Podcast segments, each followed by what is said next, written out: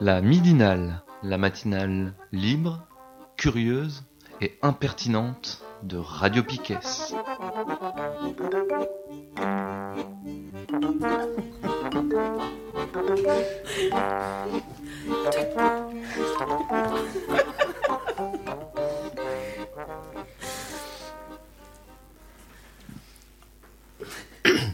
Alors, c'est reparti pour, euh, une deuxième euh, partie sur euh, le Rwanda. La dernière fois, on avait fini par, commencer à explorer l'histoire du Rwanda.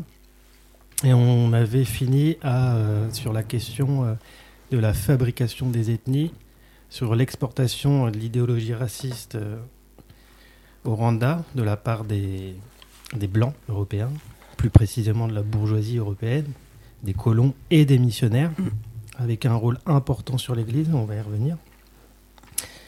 je, relis en fait un petit passage du livre Randa 94 pour vous situer euh, de quoi on parle. Donc euh, c'était euh, le résumé de la version dominante sur ce qui s'est passé au génocide. C'est formulé comme ça. Voilà la version qu'on nous a matraquée. Les Tutsis constituaient jadis l'ethnie féodale dominante, minoritaire, opprimant les Hutus. Dans les années 60, avec l'indépendance, les Hutus prirent le pouvoir et opprimèrent à leur tour la minorité Tutsi.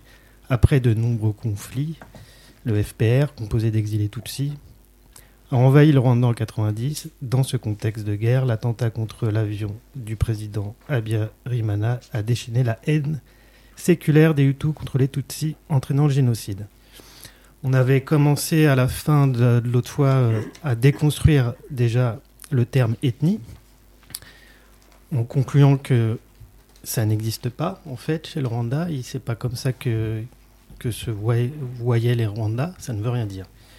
On va continuer euh, en, en, déconstruisant le terme race, euh, donc qui est vraiment le terme à la base de l'idéologie raciste. Et je continue à lire des passages de ce même livre, Rwanda 94. Donc s'agirait-il alors d'autre chose pour comprendre euh, historiquement euh, le Rwanda? S'agirait-il alors, devons-nous recourir pour les désigner un terme aujourd'hui beaucoup plus suspect, encore aux oreilles des scientifiques? S'agirait-il de races différentes? Aussi questionnable que soit ce concept, examinons-le un instant. D'abord parce que c'est celui qui fut employé par les explorateurs, les missionnaires, les savants, les colons, et repris dans les écrits et les discours du Hutu Power quand il part de 100 Tutsis et de 100 Hutu. Hutu Power, donc c'est le régime juste avant euh, le génocide qui s'est mis en place, avec les extrémistes autour d'Abiyarimana, qui sont arrivés à la conclusion qu'il fallait déclencher euh, le génocide pour régler une fois pour toutes euh, la question. Et surtout, euh, c'était la seule voie qu'ils avaient pour garder le pouvoir, dans leur folie. Donc voilà.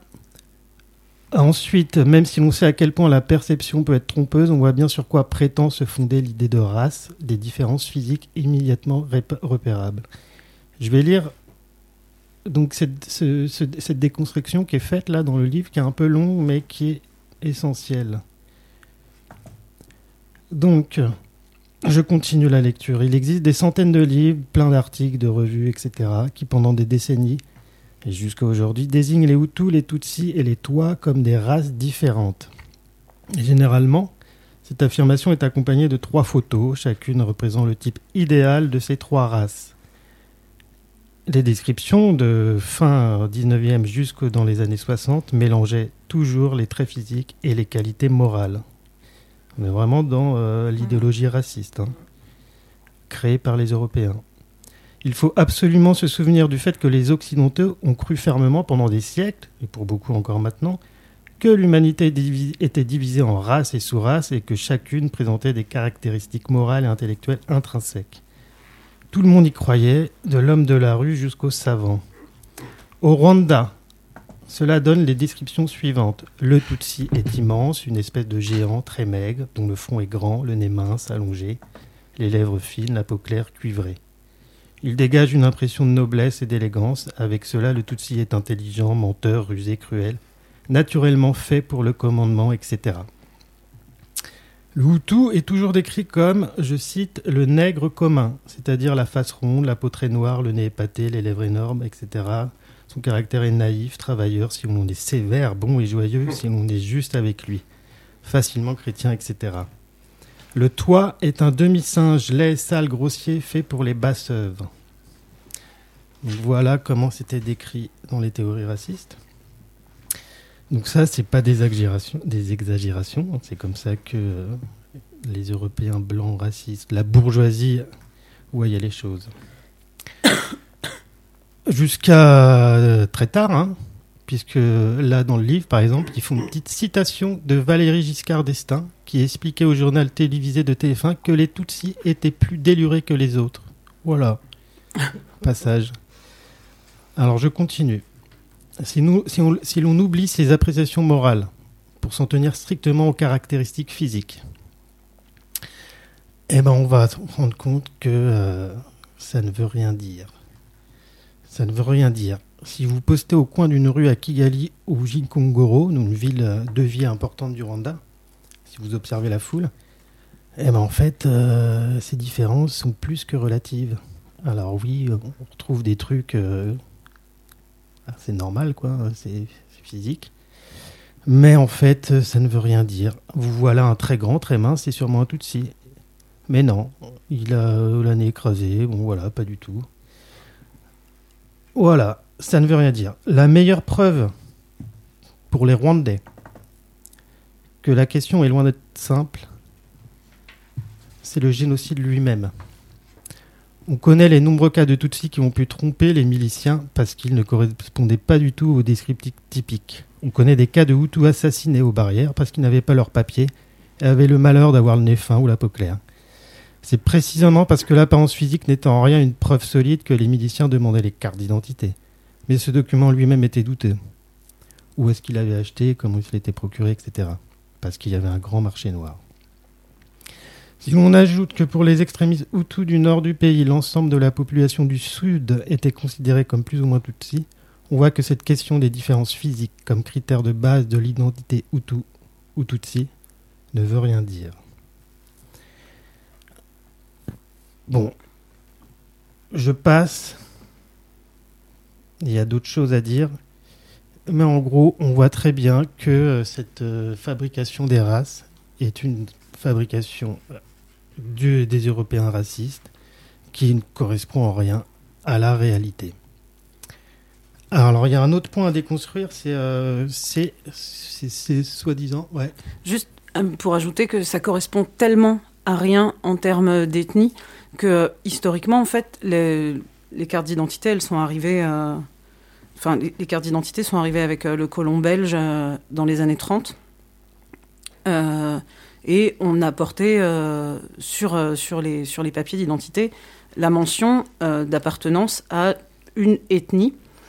et en fait, les Belges, donc c'est un rapport d'un un rapport d'un historien pour le tribunal pénal pour le Rwanda qui explique que dans la distribution de l'ethnie, euh, c'est, je, lis juste un petit, un petit bout, il dit cette priorité accordée au nez droit et à la haute stature n'a pourtant pas empêché les Belges d'adopter le bétail comme critère essentiel de distinction à l'occasion du recensement effectué en 1931. Ceux qui possédaient au moins 10 vaches étaient Tutsis, ceux qui en avaient moins étaient déclarés Hutus. Exactement complètement euh, complètement euh, comment dire fabriqué quoi cette, euh, cette, différence. je finis sur l'autre question de soi-disant la haine séculaire qu'il y aurait entre les Hutus et les Tutsis et qui expliquerait le génocide selon la version dominante. Quand je dis la version dominante, c'est la version des, du Hutu Power, du régime Adabiarimana, mais aussi de l'État français qui jusqu'aujourd'hui euh, ne revient pas sur cette version-là. Donc euh, voilà, ça, a des conséquences assez graves. Euh, alors, la question de la haine séculaire. Remarquons d'abord qu'il n'existe aucune trace dans la tradition orale sur plusieurs siècles de massacres de populations civiles au Rwanda. Simplement parce que contrairement à un préjugé courant en Europe, la pratique du pogrom était absolument étrangère à cette société. La pratique du pogrom vient des Européens. Alors, le Rwanda était comme nos États européens un royaume belliqueux, mais ces guerres n'avaient jamais pour but l'anéantissement des populations civiles. On espérait tuer le roi ennemi, mais souvent ensuite on concluait avec sa famille des mariages. La pratique du massacre commence en 59 dans l'histoire du Rwanda et continue après. Ensuite, aucune de ces guerres jamais n'a eu pour origine ou pour prétexte la haine raciale, le clivage ethnique ou quoi que ce soit du genre. Le royaume cherche à s'étendre, à soumettre d'autres royaumes, etc., comme partout ailleurs hein, dans toute euh, la, la planète. Rappelons-nous d'ailleurs que l'ennemi traditionnel du Rwanda, c'était le Burundi. Voilà. L'idée de la haine séculaire des Hutus envers les Tutsis est l'extrapolation par les Européens d'une autre de leurs théories sur le Rwanda, celle de l'invasion hamitique. Soi-disant, euh, les Tutsis se seraient, seraient venus de, de l'Égypte, etc., au 15e, 16e. En fait, tout ça, c'est complètement faux. Euh, les recherches les plus importantes là-dessus font. euh, ça fait deux millénaires, en fait, que, Qui sont là. qui sont là, quoi, et qu'ils cohabitent euh, depuis deux millénaires. Voilà, bon, je finis là-dessus. Euh, donc juste, là, ce qu'on a voulu faire, c'est vous déconstruire un petit peu euh, le discours qu'ont eu après.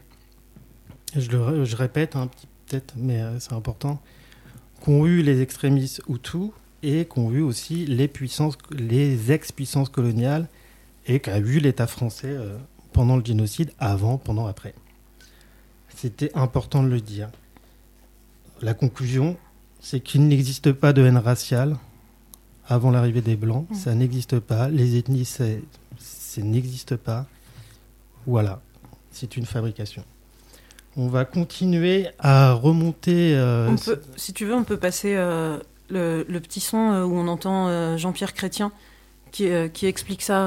Enfin voilà, c'est un, un extrait d'un film documentaire qui s'appelle Tuez-les tous de euh, Raphaël Glucksmann, qui est là aussi trouvable euh, sur, euh, sur Internet euh, sans problème.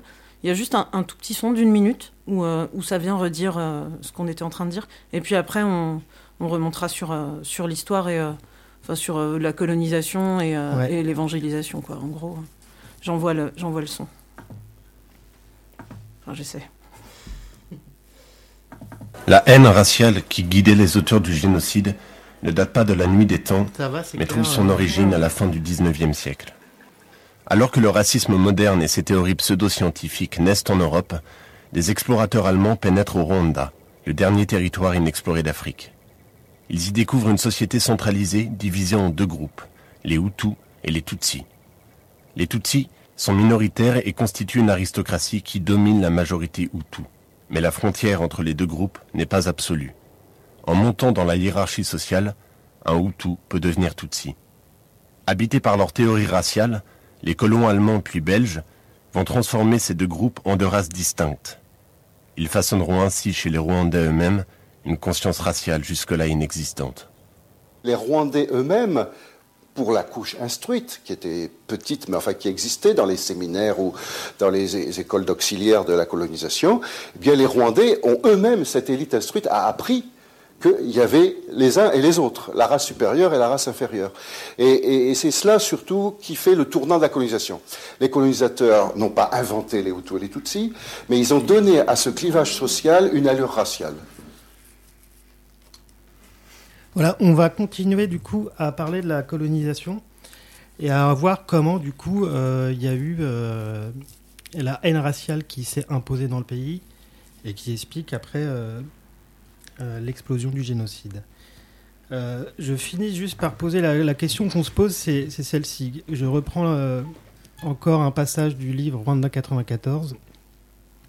Pourquoi et comment un fossé de haine, de peur et de sang s'est creusé entre Hutu et Tutsi au point de conduire, après des massacres répétés, au crime suprême, le génocide? C'est ça la question qu'on cherche à comprendre. On va passer des extraits d'un film, un film de Robert Genoux. C'est un documentariste belge qui a fait un film en 95 qui s'appelle L'histoire qui mène au génocide. Euh, Robert Genoux connaissait très bien le Rwanda, il a passé beaucoup de temps. On va écouter un petit passage et on discute après de ce qu'il en est. C'est en effet la conférence de Berlin en 1885 que l'Europe se partage ce qu'il reste de l'Afrique.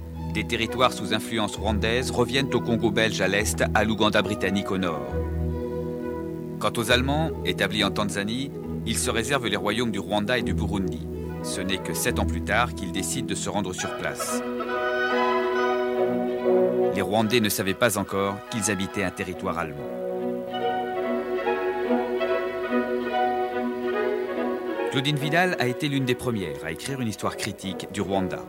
On peut d'abord partir euh, des premières images, c'est-à-dire les premières images sont celles qui ont été constituées par des explorateurs allemands, des géographes allemands, ethnologues. L'un le comte euh, von Goetzen, un autre Richard Kant.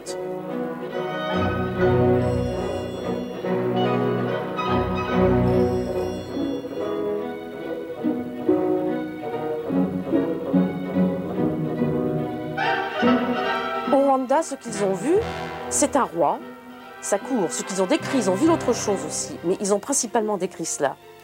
Et ce premier tableau qui est célèbre, c'est celui-là. Il est, il est raconté par Kant. Il voit un roi, des chefs. Les chefs sont très grands, le roi aussi. Première image, Tutsi. Donc des grands, des chefs, des nobles qui commandent.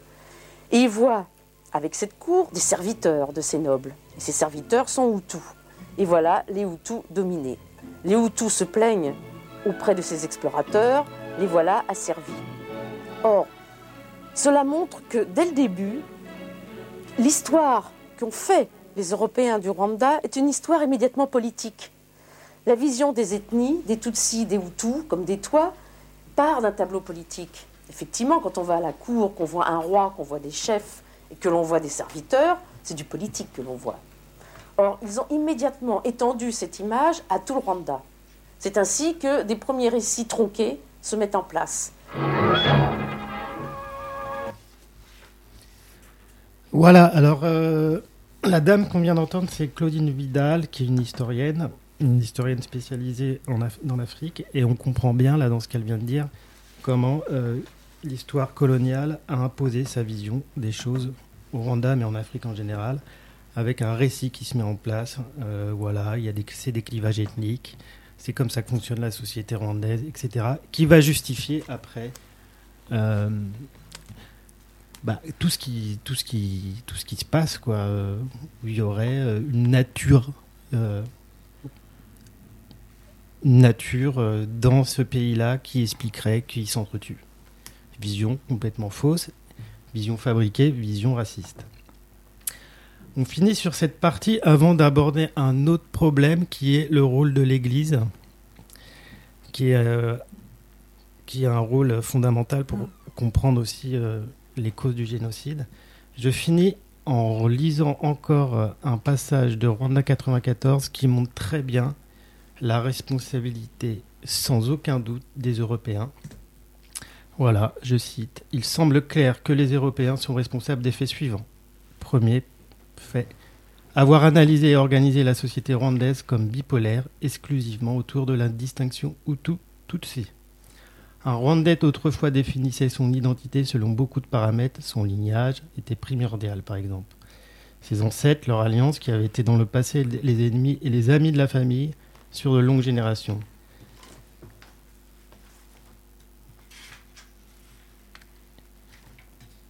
Les Allemands, les Belges, les Occidentaux en général ont considéré uniquement cette dernière rivalité et ils ont organisé la rivalité entre les Hutus et les Tutsis qui viendraient, qui en fait sont des ri- rivalités claniques. En fait, un clan en, en Rwanda était composé de, euh, de Hutus, de Tutsis, de Tois, de plein de lignages. Il n'y avait pas de distinction euh, Hutu-Tutsi Mm. de façon catégorique comme ça. Deuxième fait sur la responsabilité des Européens, avoir analysé et organisé ces deux catégories identitaires comme des entités raciales. Troisième, avoir profondément divisé ces deux groupes et créé les motifs d'une haine durable entre eux en réservant tous les avantages aux seuls Tutsis jusqu'en 59 et en soutenant brutalement ensuite les Litutu dans la répression et l'oppression des Tutsis. La responsabilité en, en est aux Européens. Il faut être clair là-dessus. On va commencer du coup maintenant à parler du rôle de l'Église, l'importance de l'Église dans, le formatage des esprits, qui a mené aussi au génocide. Ouais, en fait, euh, c'est. euh, on peut. Dans, sur l'histoire du génocide en lui-même euh, et, des faits, c'est quand même assez surprenant et notable qu'il y ait eu énormément de massacres euh, au sein même des églises. C'est-à-dire que depuis euh, 1959, les Tutsis qui étaient euh, régulièrement massacrés euh, avaient pris euh, l'habitude de se réfugier euh, dans les églises. C'est pas pour rien si, là encore, en 94, ils se réfugient dans les églises. Or, euh, il y a des images euh, insoutenables de, euh, de massacres, de plusieurs milliers de morts dans, ces églises euh, gigantesques. Notamment, un exemple, par exemple, c'est l'église de Nyamata, où, euh, il y a eu plus de 6000 morts dans cette église. Euh, et du coup, ça interroge quand même sur qu'est-ce qui se passe, comment c'est possible que, que ça se passe dans ces lieux. Et en fait, c'est. et si ça se passe dans ces lieux, ça veut dire qu'il y a eu forcément à un moment quelque chose qui a, qui a, qui s'est pas passé dans la protection des gens, mais au-delà de ça, c'est-à-dire que sans doute il y a eu une forme de complicité. Si ça peut arriver dans ces lieux, c'est bien que euh, on l'a laissé faire. Et est-ce qu'on ne l'aurait pas aussi organisé dans ces lieux, euh, ce- ces massacres euh? Et en fait, si c'est ça qui se passe, et, et, et si on. Quand, on se défait de, la sidération du départ, si on reprend l'histoire du Rwanda sous le, sous le prisme de, de, l'évangélisation, on se rend compte en fait que, euh, que depuis le départ, euh, le, le pouvoir euh, catholique quoi, est intimement lié avec le pouvoir des colons. De toute façon, ça a toujours été comme ça. Enfin, c'est dans, dans tous les pays d'Afrique, ça s'est passé comme ça, et pas seulement en Afrique. hein. Euh, et d'ailleurs, les premiers Européens qui arrivent au Rwanda sont des missionnaires. Avant même que les, les colons arrivent, il y a des missions, euh, des missions euh, d'évangélisation qui sont envoyées au Rwanda. C'est notamment un ordre qui s'appelle l'ordre des Pères Blancs. Aujourd'hui, comme, comme quand même leur histoire est, vraiment dégueulasse, ils ont changé de nom, hein, ça s'appelle les missionnaires de l'Afrique. C'est, à mon avis, tout autant dégueulasse. Et, concrètement, comment ça se passe?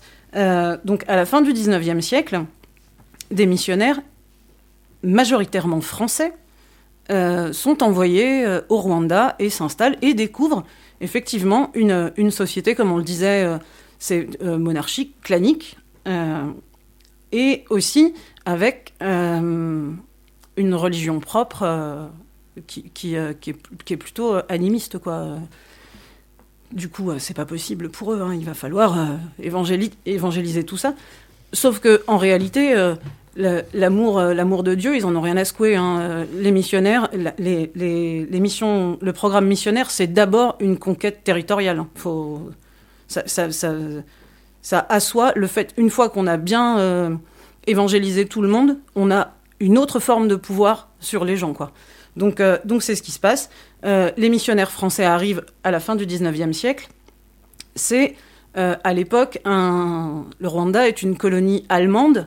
C'est un petit peu embêtant parce que les Allemands sont protestants. Bon, mais quand même, ils arrivent à s'accorder et à pas trop se taper sur la gueule. Ça devient vachement plus facile quand, quand le Rwanda devient une colonie belge. Parce que euh, les missionnaires voient dans, la Belgique un pays euh, frère catholique. Et d'ailleurs, euh, le système colonial euh, est pas super super au point au départ, et donc le colon belge va déléguer un certain nombre de pans de la société, de l'organisation et de l'administration du pays aux missionnaires. et notamment tout ce qui va concerner l'éducation et la santé. Et en fait, euh, en déléguant euh, ça, c'est pas rien, hein, l'éducation et la santé. euh, Enfin, je veux dire, pour, pour bien changer les cerveaux des gens, c'est plutôt pas mal. Et du coup, euh, les missionnaires, ils ont aussi leur vision euh, complètement archaïque euh, et européenne euh, Raciste. et raciste, évidemment. Et du coup, je, moi, je- je- j'ai pas mal lu un, un article qui est, qui est- qui est dense, qui, euh, qui a été euh, publié dans la revue d'histoire de la Shoah en 2009. C'est une revue qui est entièrement consacrée euh, à l'histoire du génocide au Rwanda. Et l'article s'appelle Le remodelage de l'espace culturel rwandais par l'Église et la colonisation. Et il est écrit par un, professeur d'histoire rwandais qui, appartient à l'université du Rwanda, qui s'appelle Paul Ratayizir. Et qu'est-ce qu'il dit sur, sur ça, là, sur déjà le, remodelage ethnique Donc il dit, euh, c'est à travers les lunettes de cette théorie de l'iné- l'inégalité congénitale entre les races que la société rwandaise fut étudiée par les premiers ethnographes, dont la majorité étaient des missionnaires. Dans leurs affirmations, les nouveaux venus firent en sorte que tous les Rwandais soient des étrangers dans leur propre pays. Ainsi firent-ils venir les Bahutus du Tchad, les Batutsis du nord-est de l'Afrique et les Batois, en principe premiers habitants, premiers habitants mais une, infime minorité, durent désormais vivre dans un pays organisé par deux groupes. À partir de là, pourquoi ils font ça en fait? Ils font ça euh, pour pouvoir euh, tisser des alliances euh, politiques pour pouvoir étendre leur pouvoir sur le pays et commencer à évangéliser, en gros, les, populations. Ils vont s'appuyer, dans un premier temps, sur les, sur les Tutsis et euh, évangéliser euh, l'élite, quoi. Euh, après, euh, ils vont petit à petit faire en sorte que euh, les rites ancestraux euh, de- des personnes disparaissent. Ça, ça ne peut plus se faire que dans la clandestinité. Et puis, euh, plus, plus important encore, ils participent, les, les prêtres, hein, les prêtres catholiques, ils participent activement à la destitution du roi, euh, qui n'a jamais euh, renoncé à sa propre religion. Et du coup, dans les années 30, il le destitue, il le- il le- il l'exile, et il porte euh, au pouvoir son fils, qui lui a été euh, éduqué dans des écoles où, on en- où on enseigne l'éducation, enfin, chrétienne, quoi. Et du coup, c'est ce qui fait dire. donc, et ça, ça se passe en, en 1917. Le catholicisme devient religion d'État, mais parce que déjà, ils ont enlevé tout pouvoir au roi. Et puis, euh, dans les années 30, suite à, la destitution du roi et puis à l'avènement d'un nouveau roi, il y a des campagnes massives de, de conversion. Ouais. Et- Il y, a, il y a une expression dans le film, il parle de tornade de conversion, Ouais. pour dire l'ampleur de, de- du travail qui a été fait par l'Église. Et du coup, donc, euh, le- le- l'enseignant, Paul Rutayazir, dit L'Église ne soutenait pas seulement la colonisation, comme on le dit couramment, elle s'intégrait dans le programme de colonisation établi par les métropoles au nom de la civilisation. C'est-à-dire que c'est, ils la soutiennent pas, ils le sont. Et, euh, et du coup, euh, ils vont soutenir effectivement une, euh, une, une domination Tutsi, mais encore une fois, enfin, avec leur prisma eux, qui est Tutsi, pour eux égale ethnie, alors que ça, ça n'existait pas. Sauf que, à force de, d'enseigner ça, les Rwandais euh, l'intègrent, et il, le dit hein, d'ailleurs, le, même, le même professeur, que euh, aujourd'hui, euh, même si c'est inexact, même si c'est pseudo-scientifique, ces trucs de, d'ethnie, aujourd'hui, c'est la grille de lecture de nombreux Rwandais. Toujours. Parce qu'il y a eu un siècle de, de matraquage euh, de, cette idée, quoi. Du coup, dans, dans l'histoire ensuite de, de, l'Église au sein de au Rwanda, il y a ce soutien aux, aux Tutsis d'abord, puis euh, les Tutsis euh, ont, ont des velléités d'indépendance. Ouais. En fait, pour, on peut passer un petit extrait du, film qui explique bien euh, ce, passage. Euh, du coup, là, on va un peu plus loin dans l'histoire. On, est dans les années 50. Euh, donc, comme a dit Steph, il y a eu tout ce travail de, l'Église, conversion en masse, destitution du roi Tutsi, déstructuration du Rwanda complètement. S'installe du coup le pouvoir de l'Église qui remodèle le pays. Euh, quand on dit que l'Église utilise l'élite Tutsi, en fait, c'est beaucoup plus compliqué que ça parce qu'il y a une élite Hutu, Mm. puisque en fait le Rwanda euh, c'était très mélangé, ils cohabitaient, euh, etc. Quoi. L'élite Hutu aussi va, euh, se, va comment dire, se, se saisir de, de, de, de ce qui se passe pour revendiquer des droits qu'ils qu'ils n'avaient pas. C'est compliqué, mais en gros, euh, on va, en fait, c'est juste rappeler un fait assez net. euh, comment dire la, vision euh, qui sépare euh, en Tutsi et Hutu. Elle n'est pas vécue comme, euh, comme une vision ethnique de la part du Rwanda. C'était une catégorie sociale. Du coup, très mouvement, très mouvant. Mm. Il y avait des Tutsi pauvres, des Tutsi pauvres, des Tut- une- une élite Tutsi. Il y avait des Hutus pauvres, etc. Euh, ce qui se passe à la fin des années 50, avec tous les mouvements d'indépendance, c'est que la grande majorité de la population qui est Hutu euh, aussi revendique euh, plus de droits, plus de liberté. Et en fait, cette- ces revendications vont être utilisées par le poids de l'Église pour renverser la domination de l'élite Tutsi, la passer au pouvoir des Hutus, une révolution sociale hein, qui apportera des choses importantes, mais en fait une révolution qui va être complètement euh, déstructurée par, euh, par euh, les apports européens pour en faire une révolution ethnique. Donc on va juste passer un petit extrait du, du documentaire L'histoire qui mène au génocide, qui, euh, qui va parler du coup ce qui- de, de, de l'importance de l'Église dans ce que je viens de dire dans les années 50 et à l'indépendance. Qu'est-ce qui se passe à l'indépendance? C'est parti. Et de missionnaires. Je pense hein, que Monseigneur Classe, pour des questions de facilité, hein, il était un peu dans l'optique théologique de l'époque, hein, qui disait il faut convertir les chefs, parce que si on convertit les chefs, on convertira le pays. Il s'est basé sur, sur les chefs locaux, qui étaient en grande majorité Tutsis. Quand il y a eu cette conversion des chefs, les chefs ont vu que leur avenir était dans les écoles. Et il y a eu ce rapprochement avec l'Église. Les chefs, et surtout les jeunes Tutsis convertis au catholicisme, s'éloignent peu à peu de Musinga, leur Mwami.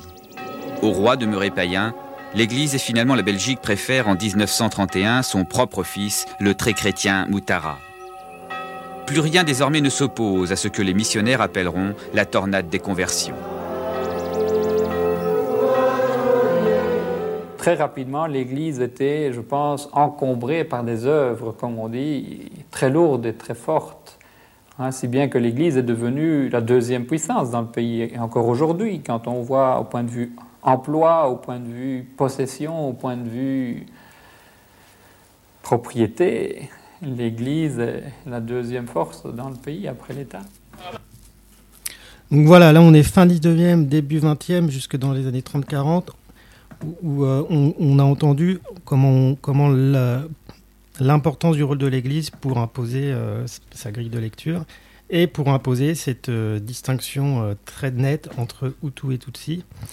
Dans la suite du documentaire, il y a un historien qui va expliquer que euh, en fait, bah, l'Église devient un pouvoir le un pouvoir important euh, au Rwanda et va instituer euh, encore plus, de façon plus nette cette, cette distinction entre Hutu et Tutsi en créant le- un livret d'identité, par exemple, en 31.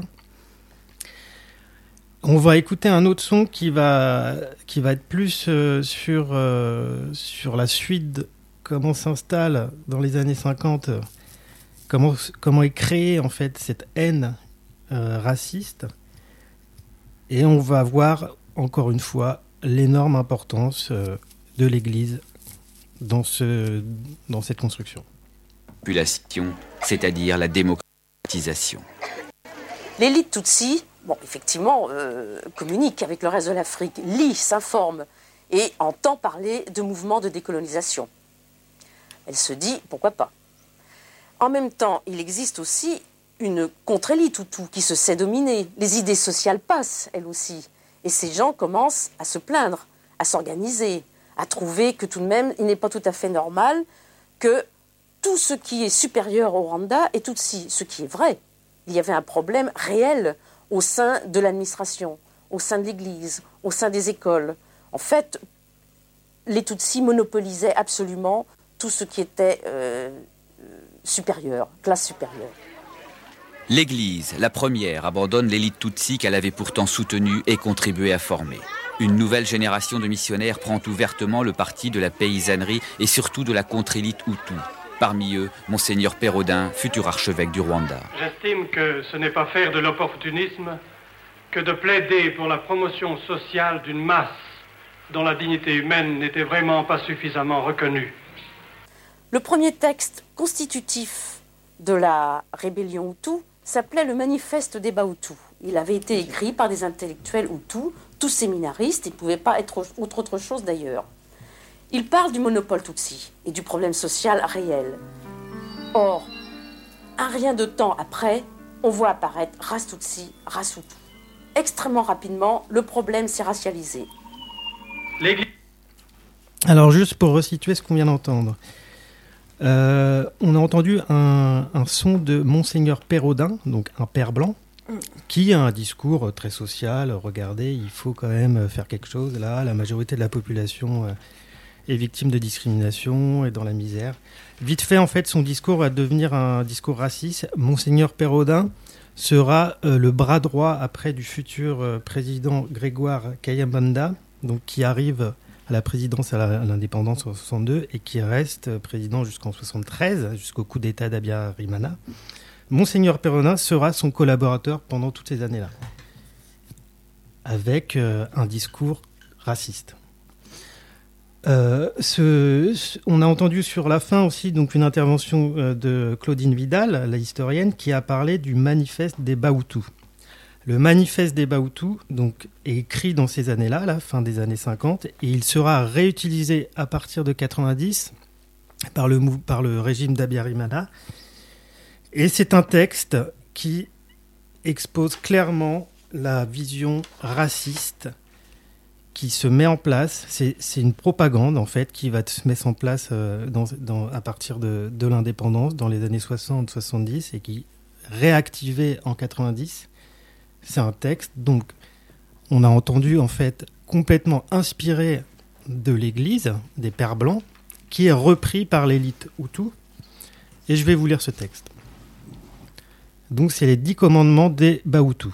Donc, c'est un texte, je répète, qui a été diffusé en Belgique et au Rwanda à partir de 90 sur les ondes des radios, dans les, dans les, à la presse, à la télévision.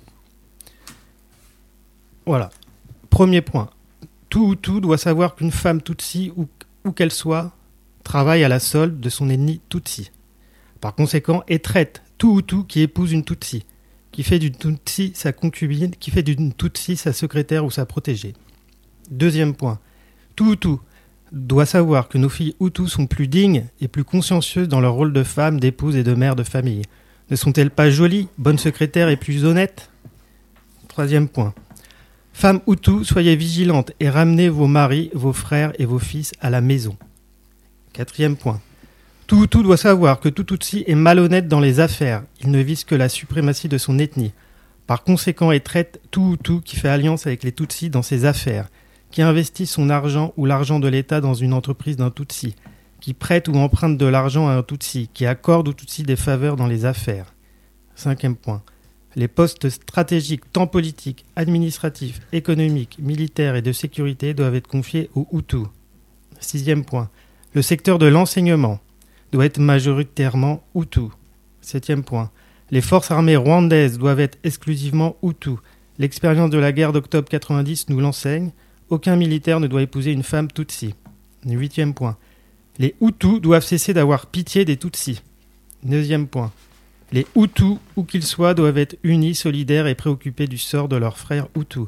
Les Hutus de l'intérieur et de l'extérieur du Rwanda doivent chercher constamment des amis et des alliés pour la cause Hutu, à commencer par leurs frères Bantous. Ils doivent constamment contrecarrer la propagande Tutsi. Les Hutus doivent être fermes et vigilants contre leur ennemi commun Tutsi. Dixième point. La révolution sociale de 1959, le référendum de 1961 et l'idéologie Hutu doivent être enseignés à tout Hutu et à tous les niveaux. Tout Hutu doit diffuser largement la présente idéologie et traite tout Hutu qui persécutera son frère Hutu pour avoir lu, diffusé et enseigné cette idéologie. Donc voilà, ce manifeste, écrit en 59, repris en 90, c'est donc un écrit, euh, euh, comment dire, créé, euh, pensé par les Pères Blancs, que va reprendre l'élite Hutu. On voit que, en fait, immédiatement, la soi-disant révolution, révolution, sociale se, se, transforme en une révolution ethnique qui sert les intérêts de l'Église, qui sert les intérêts de, l'État rwanda qui, de l'État rwandais qui émerge là, au moment de l'indépendance. Donc voilà, c'était important de, le lire, je pense, parce que imaginez que pendant des décennies, euh, cette propagande qui se met en place tous les jours à l'école, l'école qui est contrôlée par l'Église, bon, ça peut donner quand même des je pense que c'est une des causes qui peut expliquer une, explosion de haine après qui n'a pas été euh, remis en cause quoi, sur, euh, par, une grande majorité de la population. Est-ce que je suis clair dans ce que je dis On va continuer en lisant des témoignages maintenant. Ouais, puisque c'est. On, parle de, religion. Euh, moi, je voudrais lire un, un, morceau de, du, premier, du premier livre de Scholastic Mukasonga, euh, qui s'appelle Inyenzi ou les cafards. Et c'est. Il est publié en 2006, et c'est la première fois euh, que Scholastic Mukasonga écrit sur euh, l'histoire du Rwanda. Son histoire, hein, elle a perdu l'ensemble de sa famille. Elle-même était en, en France quand, ça s'est passé. Euh, et dans, ce livre-là, elle va euh, raconter toute son histoire euh, depuis ses premiers souvenirs ou les souvenirs nostalgiques de sa mère, jusqu'à sa fuite au Burundi dans les années 70, et puis jusqu'à son retour au Rwanda en 2004. Elle n'a pas pu, elle a, elle pas réussi à trouver la force, le, elle pouvait pas retourner au Rwanda avant 2004. C'était, c'était pas possible pour elle. Et en fait, c'est tout ça qu'elle raconte. Et donc, elle est née dans les années 50. Et ses premiers souvenirs sont euh, des souvenirs de, euh, d'un exil euh, au moment de l'indépendance. les, les Tutsis ont été massacrés en 59, puis exilés dans des, dans des provinces hostiles où on espérait quand même bien que si on n'avait pas fini de les massacrer, ils allaient mourir d'eux-mêmes, quoi, soit de faim, soit de maladie. Et donc c'est ce qui arrive à sa famille. Elle est, euh, elle est exilée dans une province qui s'appelle le Bugesera, euh, là où euh, il y a cette ville de Nyamata, justement, où il y a eu des massacres incroyables dans les églises. Et là, elle raconte, en fait, c'est les années 60. Le mercredi après-midi, pour préparer la première communion ou la confirmation, on allait au catéchisme que donnait Kendere Siré, une vieille fille qui habitait seule avec sa mère près de la mission. De temps en temps, la leçon de catéchisme se terminait par une distribution de vêtements. On disait que les habits, des fripes, venaient d'Amérique. Cela attirait beaucoup de monde. Je n'ai jamais compris comment ceux qui ne venaient pas au catéchisme étaient aussi au courant de la distribution. En tout cas, ce jour-là, il y avait foule à la mission. Le prêtre se mettait sur le haut du parvis. Le père Ligi, un Italien, avec sa robe blanche et son gros ventre, aussi gros que le sac qu'il déposait à côté de lui et qui contenait les vêtements. Chacun, prêt à bondir, regardait le sac.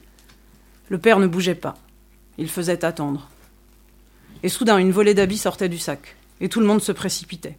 Les plus rapides s'emparaient des vêtements, mais les plus forts et les plus acharnés les leur arrachaient. La mêlée était générale et soulevait un nuage de poussière rouge. Alors, le bon prêtre appelait son boy. Niaboujijira, Niaboujijira. Et Niaboujijira apportait un seau d'eau, le tendait au père qui nous le jetait dessus pour nous séparer. Nous revenions de la distribution, sans avoir pu la plupart du temps récupérer un de ses vêtements trop convoités, nos haillons trempés et couverts de boue rouge. La charité chrétienne n'allait pas sans humiliation. Mon père était d'une grande piété. Chaque soir, il réunissait la famille pour la prière en commun. Il prenait ses lunettes, qui lui avaient été données par les prêtres. Il était le seul au village à emporter. Ouvrait la Bible et nous lisait un passage. Je ne sais comment il choisissait ses lectures. Souvent, nous faisions le tour de la bananeraie, pour y réciter le rosaire ou suivre le chemin de croix. Malheur à qui rechignait à ces pieux exercices, le bâton paternel le ramenait vite dans le droit chemin. Mon père était fier d'être le responsable local de la Légion de Marie. Il ignorait évidemment que l'un des premiers dirigeants du mouvement avait été Grégoire Caillibanda, qui en fit, avec l'appui de Monseigneur Perrodin, l'embryon du futur parti ethnique, MDR, Parmoutou. Je vais continuer, je cherche le passage. Les militaires exigeaient que dans chaque maison soit accroché le portrait du président Kayibanda. Les missionnaires veillèrent à ce que soit placée à ses côtés l'image de Marie. Nous vivions sous les portraits jumeaux du président qui nous avait voués à l'extermination et de Marie qui nous attendait au ciel. Voilà. Alors moi je vous lis un autre témoignage. Alors c'est un témoignage hallucinant qui fait partie du livre Les blessures du silence. Et alors c'est le témoignage d'un d'un homme qui s'appelle euh, Frère Damascène, c'est un religieux. Et c'est un gars qui a été, euh, qui a, comment dire, a survécu à tous les massacres dans les années 60, 70 et aussi au génocide, pendant le génocide en 94. Donc pourquoi on lit ce- ces témoignages? C'est juste vous faire comprendre euh, quelle a été la réalité euh, de ce pays-là toutes ces années-là. Voilà. Donc en 68, donc je lis le témoignage. En 68, j'étais envoyé à Niemakaché comme directeur d'une école. Là, c'était la guerre entre Hutu et Tutsi, au point que je devais dormir près des élèves pour les surveiller. Ils dormaient avec leurs haches, leurs lances, leurs serpettes. En 73, Abiyarimana a fait son coup d'État. Je me souviens que le 27 février a commencé la chasse aux Tutsis. On avait prolongé les vacances de Noël sans raison. Les élèves de l'université nationale de Boutaré encadraient les jeunes Hutus du secondaire pour faire la chasse aux Tutsis dans les écoles. Les tueurs avaient encerclé le petit séminaire sous l'encadrement des militaires. Ils avaient des sifflets et des tambours. Le commandant est arrivé, il a parlé avec eux. Et soudain, à l'unisson, à mort les Tutsis. Il y avait des militaires à chaque issue de sortie que nous et nous ne pouvions pas sortir. On a tué un autre frère après l'avoir déshabillé et lui avoir crevé les yeux avec une lance. J'étais battu, on a voulu me couper la gorge, on m'a presque broyé les épaules, on m'a frappé avec une houe, regarde ce creux au sommet de la tête, on pourrait y mettre de l'eau. Mon salut, ils ont cru que j'étais mort. Et il continue après son témoignage dans les années 90 et pendant le génocide. Voilà. Et en fait, sur, euh, sur euh, la responsabilité de, de l'Église, euh, Scholastique Mukasonga raconte, toujours dans Inyenzi et les cafards, que pour euh, les, pogroms, en fait, euh, il participait, euh, l'Église participait activement à, la destruction des, Tutsis, et qu'ils encadraient aussi. C'est-à-dire qu'à un moment, en 59, quand quand, le pouvoir Hutu, les Belges euh, décident de déporter euh, massivement les, populations euh, Tutsi dans le Bouguessera, où est-ce qu'ils se retrouvent? Où est-ce qu'ils sont parqués? D'abord, pour organiser, ils sont parqués dans les églises, dans les missions. Et c'est, euh, je vais, je vais lire un, je vais lire un passage toujours de Inyenzi et les cafards où c'est pardon. C'est donc en 59 ils sont euh, dans, la cour de cette église et elle est toute petite, euh, Scolastique Mukasonga. Et elle, elle se souvient. Les réfugiés furent installés dans l'église de Mugomboa et les salles de classe de la mission. Ils y restèrent à peu près deux semaines. Dans ma tête de petite fille, je trouvais cela fantastique. On était très nombreux. Il y avait les mamans qui faisaient la cuisine dans la cour. Mes frères et ma grande sœur n'allaient plus à l'école. Ma mère n'allait plus cultiver. Les enfants jouaient toute la journée et on mangeait ce qu'on ne mangeait jamais à la maison, du riz. C'était étrange. Tout le monde couchait par terre dans la même salle, même les parents. Je n'avais plus peur. J'ai revu les bâtiments des écoles où nous étions entassés. À côté, en 1976, on a bâti une église bien plus vaste. En avril 94, les Tutsis y sont réfugiés, ou y ont été poussés. On m'a raconté que le père Tiziano, c'est ainsi que les gens de Mugomba l'appellent, un Italien, a fermé les portes de l'église avec un cadenas et s'est enfui au Burundi, en déclarant que tout irait bien. Aujourd'hui, le toit de tuiles criblé d'impacts de balles et d'éclats de grenades a été remplacé par une audacieuse charpente métallique. Le dimanche, l'église est comble. Combien d'assassins parmi la pieuse assemblée? Les fidèles chantent à pleine voix. Jésus a bon cœur. Il pardonne tous les péchés. Il oublie tout. À la sortie de la messe, les jeunes d'un mouvement catholique hissent le drapeau blanc et or du Vatican frappé du chrisme. Ils chantent, la main sur le cœur, un cantique à la gloire de saint François Xavier. Qui aurait le mauvais goût de parler encore des événements malheureux, comme disent ceux qui nient avoir participé au génocide et refusent de prononcer le mot? Pardonnons-nous les uns les autres et continuons comme si de rien n'était.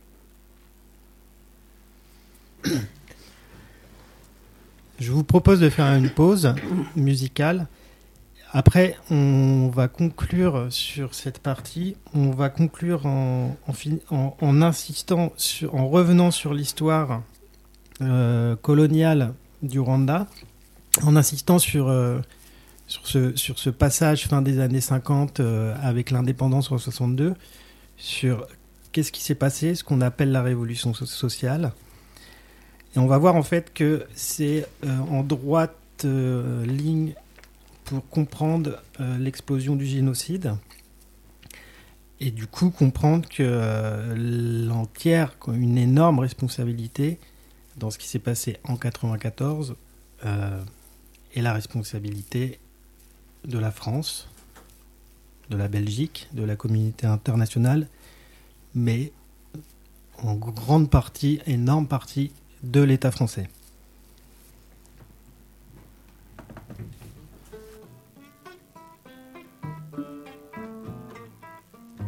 Brave nègre Nègre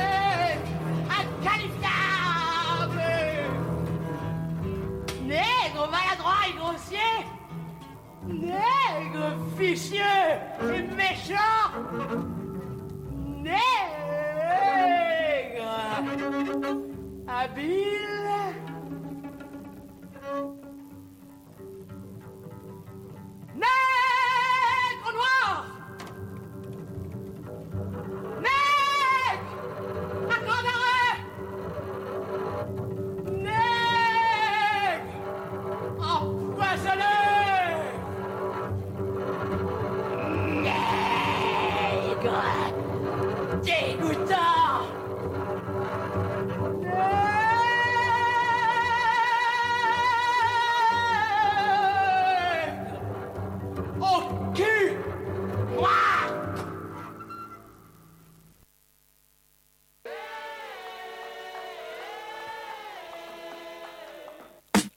L'infamie perce et laisse des trous.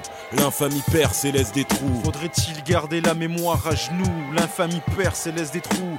L'infamie perce et laisse des trous. Faudrait-il encaisser encore les coups? L'infamie perce et laisse des trous.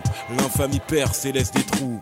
On m'a demandé d'oublier les années de saigner, le mépris planifié à tour de bras renouvelés, les carnages organisés, les mises en charpie autorisées, les songes et espérances liées balafrées. On m'a demandé d'oublier ces rayons de gloire qu'a pu darder une nation à nous expédiant au charbon. Des années après l'industrie te perfore les poumons. S'ils n'ont pas déjà tâté les balles au front, en première ligne, chair à canon. On m'a demandé d'oublier les noyades occultées d'une dignité, sa mémoire, les chapes de plomb, les écrans noirs, plaqués sur toute l'étendue des brûlures d'une histoire. Et le prix des soulèvements, les trop pleins, de martyrs étouffés, de lourds silences au lendemain, de pogroms en plein Paris, de rafles à la benne. Et ce 17 octobre 61 qui croupit au fond de la Seine, on m'a demandé d'oublier. L'infamie et laisse des trous. L'infamie perce et laisse des trous. Faudrait-il garder la mémoire à genoux? L'infamie perce et laisse des trous. L'infamie perce et laisse des trous. Faudrait-il encaisser encore les coups? L'infamie perce et laisse des trous. L'infamie perce et laisse des trous. Faudrait-il garder la mémoire à genoux? L'infamie perce et laisse des trous. Perce et laisse des trous. On m'a demandé d'oublier les traînements dans la boue, les doigts pointés d'une seule voix, les réquisitoires incendiaires, les mises en scène de fièvre d'accusation, la salive aux lèvres, puis les vomis sur de l'opinion. On m'a demandé d'oublier ces complets de boucs émissaires taillés sur mesure, les trains des froides et sèches nous voilà achetés en pâture, à l'hystérie d'un troupeau bercé trop près du mur. On m'a demandé d'oublier la crasse de cervelle au détour, de plus d'un de leurs discours, où le bruit et l'odeur émanent en vapeur de nos races moribondes, où Maria ne peut recueillir toute la misère du monde. Quand sa main droite affame le sud, elle assiste à creuser sa propre tombe. On m'a demandé d'oublier les prises télévisées, les charters et autres cercueils volants convoyés, les gâches filés aux idées du parti d'un borgne en sueur, les intérêts trouvés à laisser chier ses clameurs, les intérêts trouvés à laisser chier ses clameurs. L'infamie perce et laisse des trous. L'infamie perce et laisse des trous. Faudrait-il garder la mémoire à genoux? L'infamie perce et laisse des trous. L'infamie perce et laisse des trous. L'infamie perce et laisse des trous.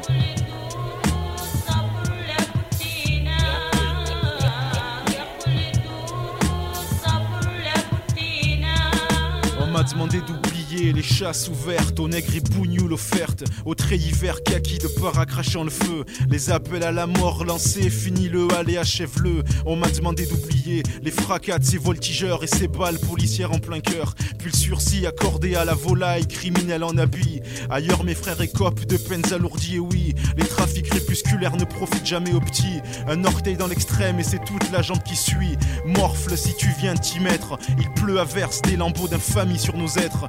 M'a demandé d'oublier les années de saigner, le mépris planifié à tour de bras renouvelés, les carnages organisés, les mises en charpie autorisées, les songes et espérances liées balafrées. On m'a demandé d'oublier. L'infamie perce et laisse des trous. L'infamie perce et laisse des trous. Faudrait-il garder la mémoire à genoux? L'infamie perce et laisse des trous. L'infamie perce et laisse des trous. Faudrait-il encaisser encore les coups? L'infamie perce et laisse des trous. L'infamie perce et laisse des trous. Faudrait-il garder la mémoire à genoux? L'infamie perce et laisse des trous. Perce et laisse des trous.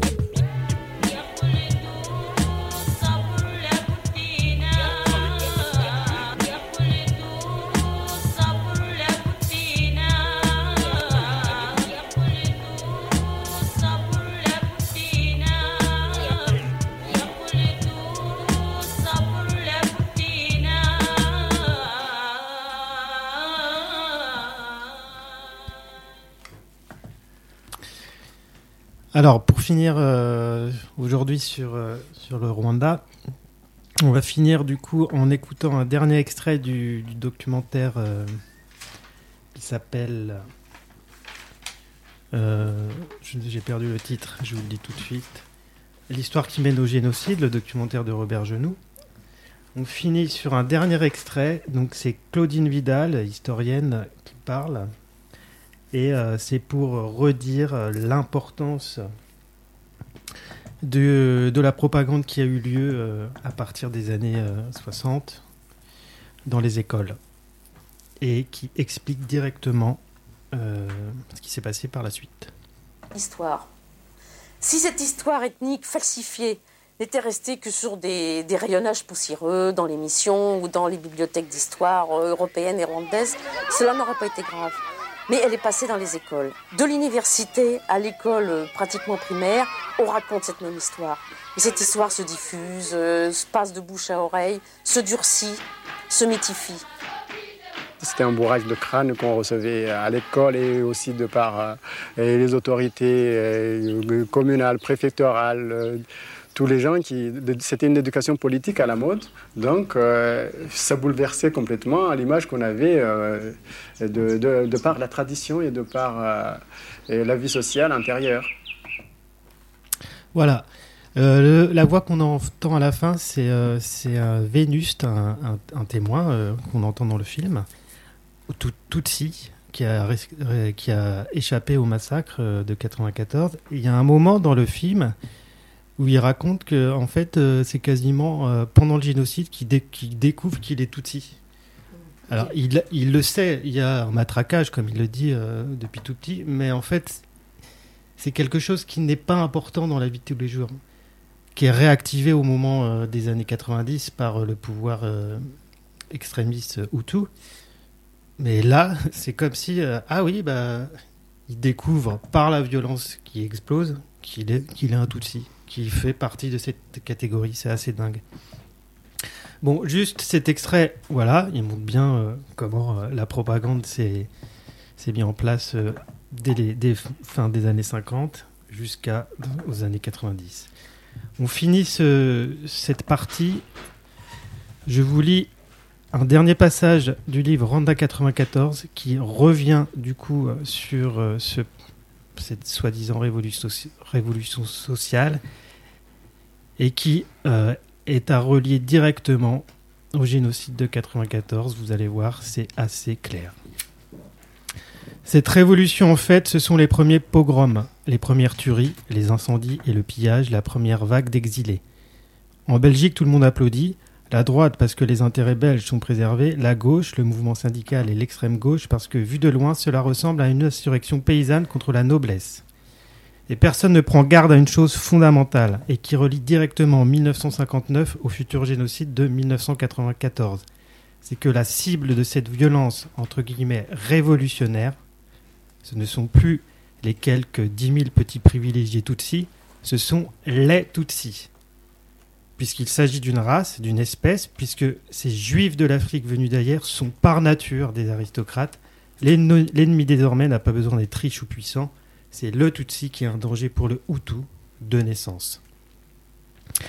Suivront alors deux républiques, dont le fondement moral, république entre guillemets, dont le fondement moral et la politique seront toujours de poursuivre la révolution de 1959. Un concept nouveau domine, celui de peuple majoritaire, qui équivaut à démocratie ethnique. Autrement dit, puisque les Hutus sont la majorité, tout ce qu'ils entreprennent est démocratique.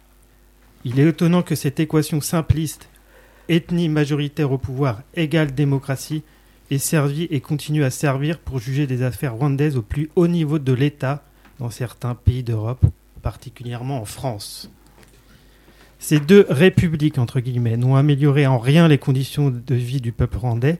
Les Hutus ont vécu dans la misère, les Tutsis dans la peur, la honte, la ségrégation et les persécutions. Une culture de la discrimination et de l'impunité a été développée. Aucune des tueries ne fut jamais punie. Elle continuait 1959, années 60, etc. Voici les dates de ces principaux massacres 59, 60, 61, 63, 66, 67, 73, 90, 92, 93, puis le génocide. Après les tueries de décembre 1963, le philosophe Bertrand Russell écrivit Ceci est le massacre le plus systématique et le plus horrible que nous ayons vu depuis l'extermination des Juifs par les nazis. Mais le président Kayibanda, qui arrive à la présidence en 62, s'adressant aux exilés, leur déclarait cette même année, en 63. À supposer par impossible que vous veniez à prendre Kigali d'assaut, comment mesurez-vous le chaos dont vous seriez les premières victimes? Je n'insiste pas, vous le devinez, vous vous le dites entre vous, ce serait la fin totale et précipitée de la race Tutsi, qui est génocidaire? Un discours prophétique. On trouve toujours à présent des journalistes et des hommes politiques pour attribuer la responsabilité du génocide, non pas à ceux qui ont coupé les gens en morceaux, mais aux exilés rentrant en force dans leur pays. c'est le discours de l'État français. hein. Mm. Nous conclurons ici par une dernière question. Pourquoi la France et la Belgique ont-elles rivalisé, ont-elles fait assaut dans les offres de services sur le plan financier, technique et militaire à un gouvernement dictatorial, corrompu, raciste, coupable de massacres répétés à grande échelle dans les années 90 Peut-être peut-être devrions-nous nous nous souvenir de l'acharnement diplomatique de la Belgique en 1924 contre les Anglais afin de conserver un mandat sur ces territoires minuscules et sans richesse naturelle. La Belgique considérait le Rwanda-Burundi comme un point clé par rapport à un pays voisin immense, très peuplé et extraordinairement riche, le Congo. La suite de 1994 devait montrer que le sort du Congo était intimement lié à celui du Rwanda. Pour conserver leur influence géostratégique dans cette région, certains ont-ils pris, plus ou moins consciemment, le risque du massacre d'un million d'êtres humains? Voilà. Donc là, on introduit la prochaine question euh, sur euh, le génocide rwandais, qui est la responsabilité, sans aucun doute, indubitable, directe, euh, des États européens et de la France en particulier. Donc euh, la prochaine mini-dalle, peut-être il y en aura deux, Ouais. où on va causer quelle fut la politique française au plus haut niveau? La Pen- pro- Ouais, pardon. Avant, pendant, Avant. Pendant et après. Ouais. Parce que c'est, ça ne s'arrête pas en fait. Mais, mais du coup, ouais, ce que vous dites, ça me fait penser à. Parce que le discours, même anti-colonial, qu'on tient souvent, c'est. euh, en gros, bon, euh, la, coloni... enfin, que la colonisation, c'est pas bien.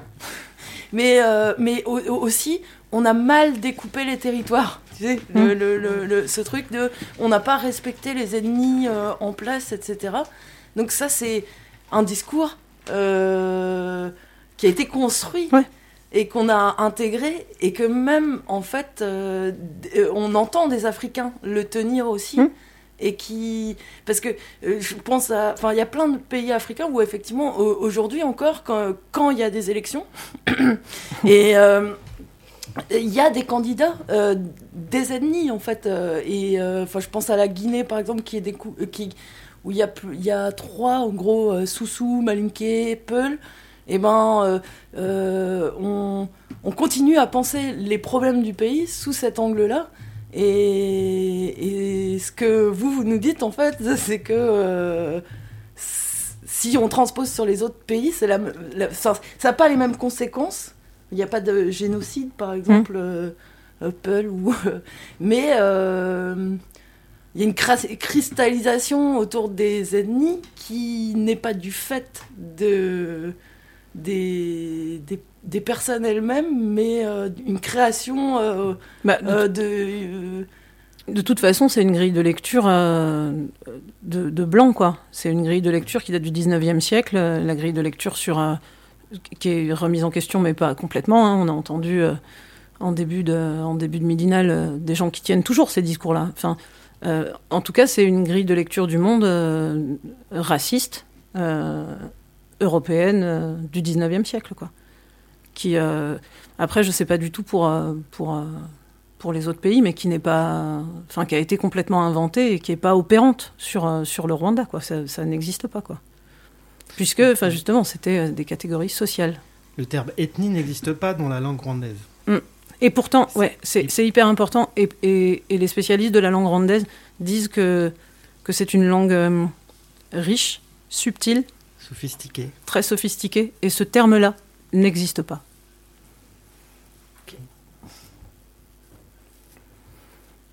Voilà.